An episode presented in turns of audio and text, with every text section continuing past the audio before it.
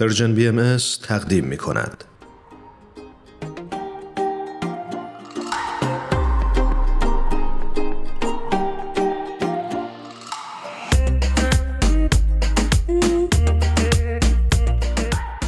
دوستان عزیزمون با جناب اردوان روزبه همراه هستیم. بهتون خوش آمد میگم و ممنونم که با ما همراه شدید.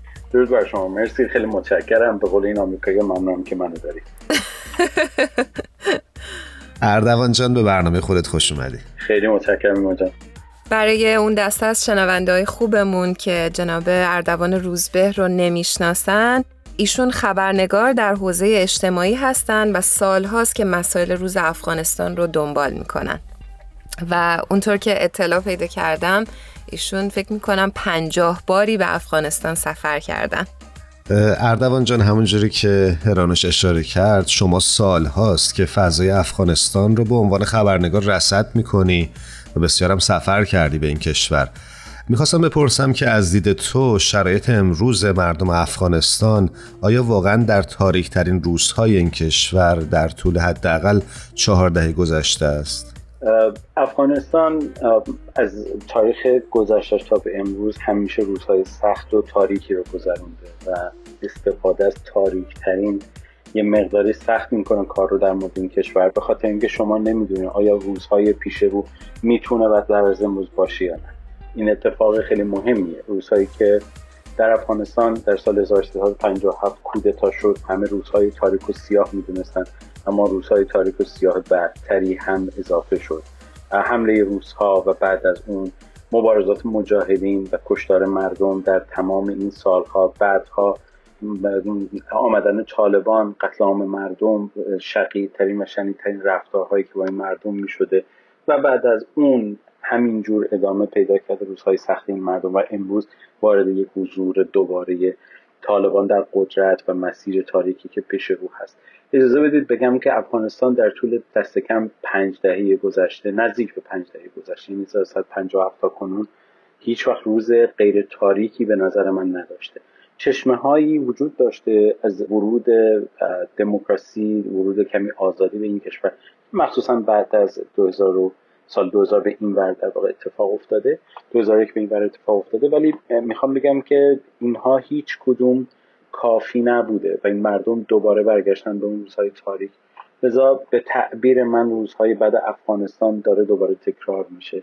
آیا این روزها بدتر خواهد شد؟ فکر می‌کنم باید کمی زمان بدیم تا ببینیم چه اتفاقی داره میفته ممنونم از توضیحت. من می‌خوام اینجا بپرسم که شما ریشه های این شرایط رو در چی می‌بینید؟ افغانستان یه ترکیبی از هزاران شاید صدها اتفاق و دلیل در کنار هم دیگه هستش. ما در افغانستان در مورد افغانستان داریم صحبت می‌کنیم و آخرین گذاری که رد کرده از اکتبر 2001 شروع شده و در آگست 2021 تمام شده. یعنی 20 سال حضور آمریکا در افغانستان برای تثبیت خیلی از مسائل و خیلی از مشکلات به هر حال آمریکایی‌ها وارد میدان شدن. اما واقعیت اینه که نتونستن موفق بیان.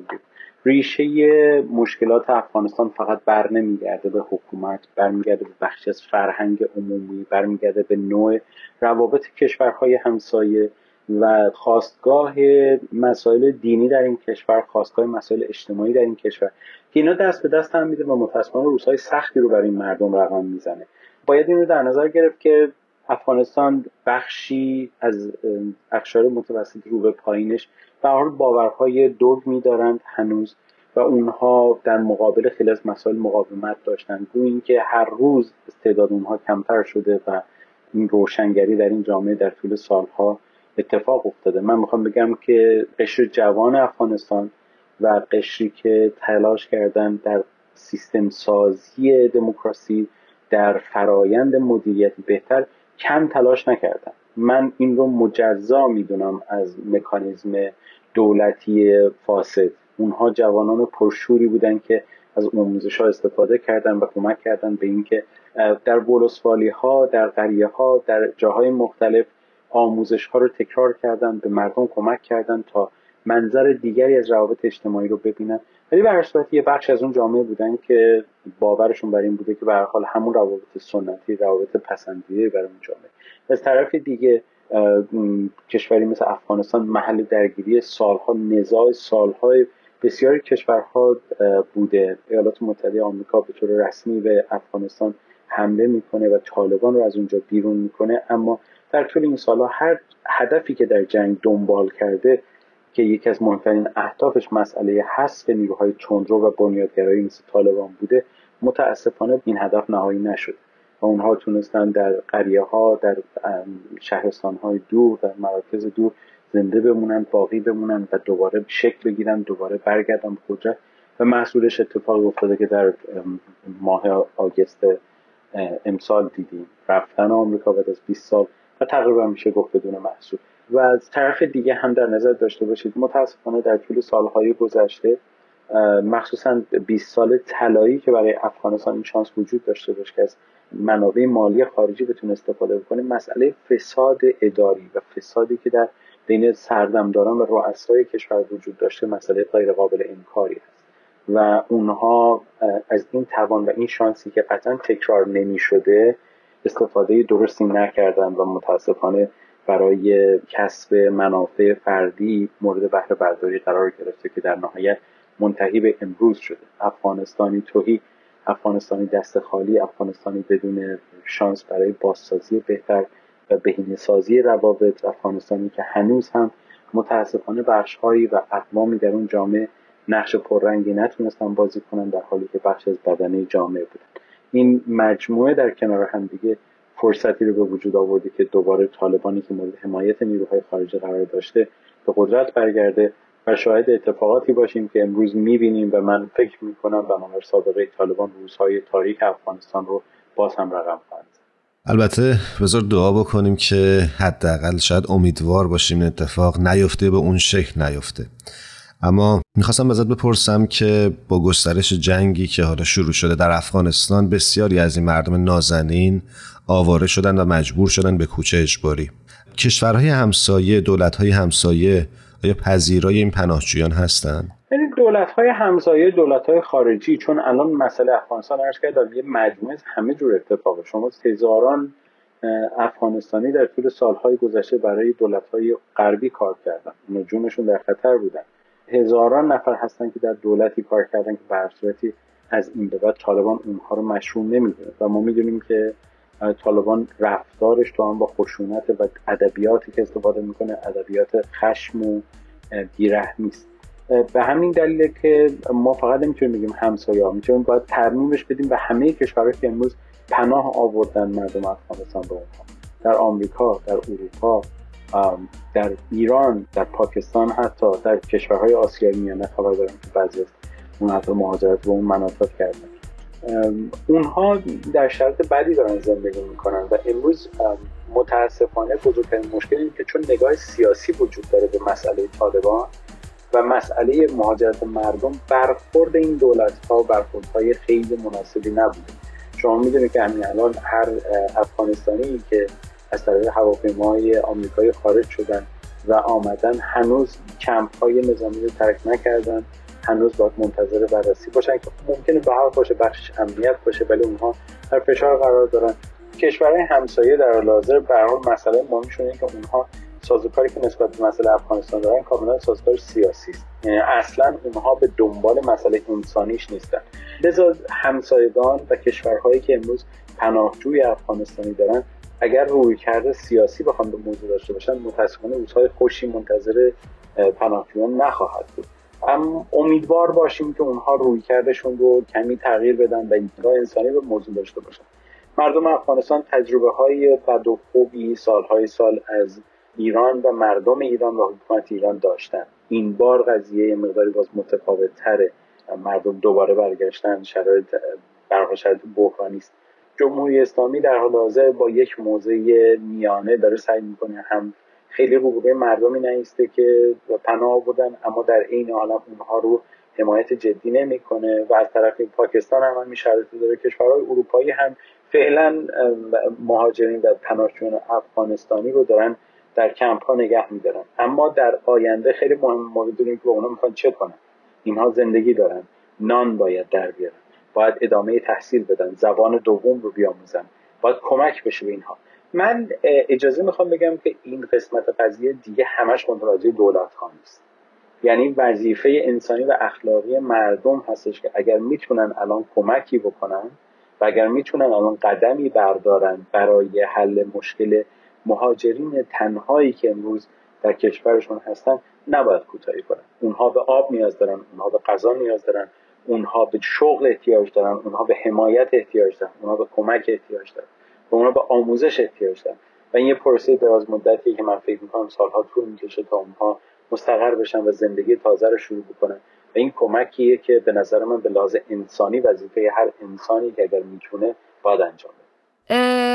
و در آخر می‌خوام ازتون این سوال رو بپرسم که از نگاه شما دید ما مردم باید چجوری باشه به مسائل افغانستان؟ نگاه مردم فراتر از هر اعتقادی فراتر از هر دولتی فراتر از هر سیاستی امروز باید نگاه همدلی و همراهی باشه. از نظر من فارغ از اینکه دولت ها چطور دارن با موضوع سیاسی برخورد می‌کنن. دولت های منطقه همسایگان افغانستان و یا کشورهای غربی. و از طرف دیگر هم ما چه بخوایم این سوال رو همیشه از خودمون بپرسیم که خب سازمان های بین چه مسئولیتی دارن؟ دولت های منطقه چه مسئولیتی دارن؟ همه اینها سوالات مهمیه که باید پرسیده بشه اما یک چیز جواب مهمتر و پاسخی از پیش داده تر شده داره. و اونم این است که امروز وظیفه همه ما به انسانی این است که اگر دستی می‌تونیم بگیریم اگر کمکی می‌تونیم بکنیم و اگر کاری می‌تونیم انجام بدیم وظیفمون اینه که منتظر گرفتن تایید یا منتظر اینکه دولت چه می‌کنه یا سازمان های بین المللی چه می‌کنه نباشیم. همه ما یکی یکمون ممکنه قدم هایی بتونیم برداریم. و اندازه خودمون در اندازه تهیه غذا در اندازه کمک به تحصیل در اندازه حمایت در اندازه راهنمایی کردن ولو به قدر یک تلفن به قدر یک راهنمایی به قدر معرفی کردن یک کتابخانه به قدر معرفی کردن یک کلاس زبان مجانی هر کاری که فکر می‌کنیم باید انجام بدیم. یادمون باشه دنیای امروز خیلی کوچکتر از دنیای قدیم. افغانستان اتفاقی که درش افتاده هر لحظه ممکنه در هر کجای دنیا حتی در کشورهای غربی که امروز ما در رفاه نسبی داریم زندگی می‌کنیم ممکنه بیفته. در نظر داشته باشید سال گذشته وقتی کووید آمد وقتی کرونا شروع شد زندگی همه آدم ها تغییر کرد. بسیار از آدم ها هاشون درست مثل زندگی زمان جنگ شد. می‌خوام بگم دنیای امروز ممکنه از هیچ از ما دور نباشه. پس فرض کنیم اگر بچه و یا کودک خردسالی که امروز در پناهگاه در چادر در زیر فشار در رنج اگر قدمی براش برداریم در واقع برای کودکان خودمون برداشتیم. در واقع برای خودمون خدمت کردیم. و در واقع این رو در نظر داشتیم. آدم ها چرخه مهمی از انرژی رو در خودشون حفظ می‌کنن.